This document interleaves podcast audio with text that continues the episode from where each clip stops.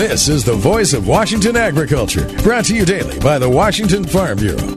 From the Ag Information Network, I'm Bob Larson. The challenges for agriculture aren't going away anytime soon and will still have to be dealt with in the new year. But before twenty twenty-three, Mary Kay Thatcher, Syngenta's manager of government and industry relations, says the Farm Workforce Modernization Act needs a lot of action this lame duck session. I look at it and I think there are so many Republicans saying, I am not willing to move on this until I figure out what to do about the Mexican border, and it's not under control yet. Until it's under control, I'm not moving on immigration. Sadly, Thatcher says the will may not be there. And then you get people who say, well, just move the ag stuff forward. Well, the rest of the immigration redo crowd isn't going to let that happen because they're afraid that, you know, if we get our way, and we're almost always the loudest and the most vocal, and then they won't ever get their way. So I, I just don't see how we get it to move forward. Beyond that, Thatcher says we really need to work on trade. Well, I don't fault this administration for going in and working on sanitary, phytosanitary issues and environment and all those kinds of things. And I think in agriculture it's going to be really important to go cut some new free trade agreements and to deal with tariffs, because other countries around the world are doing tariff reduction, and if, you know, they reduce tariffs and we stick with our high ones, well, we're going to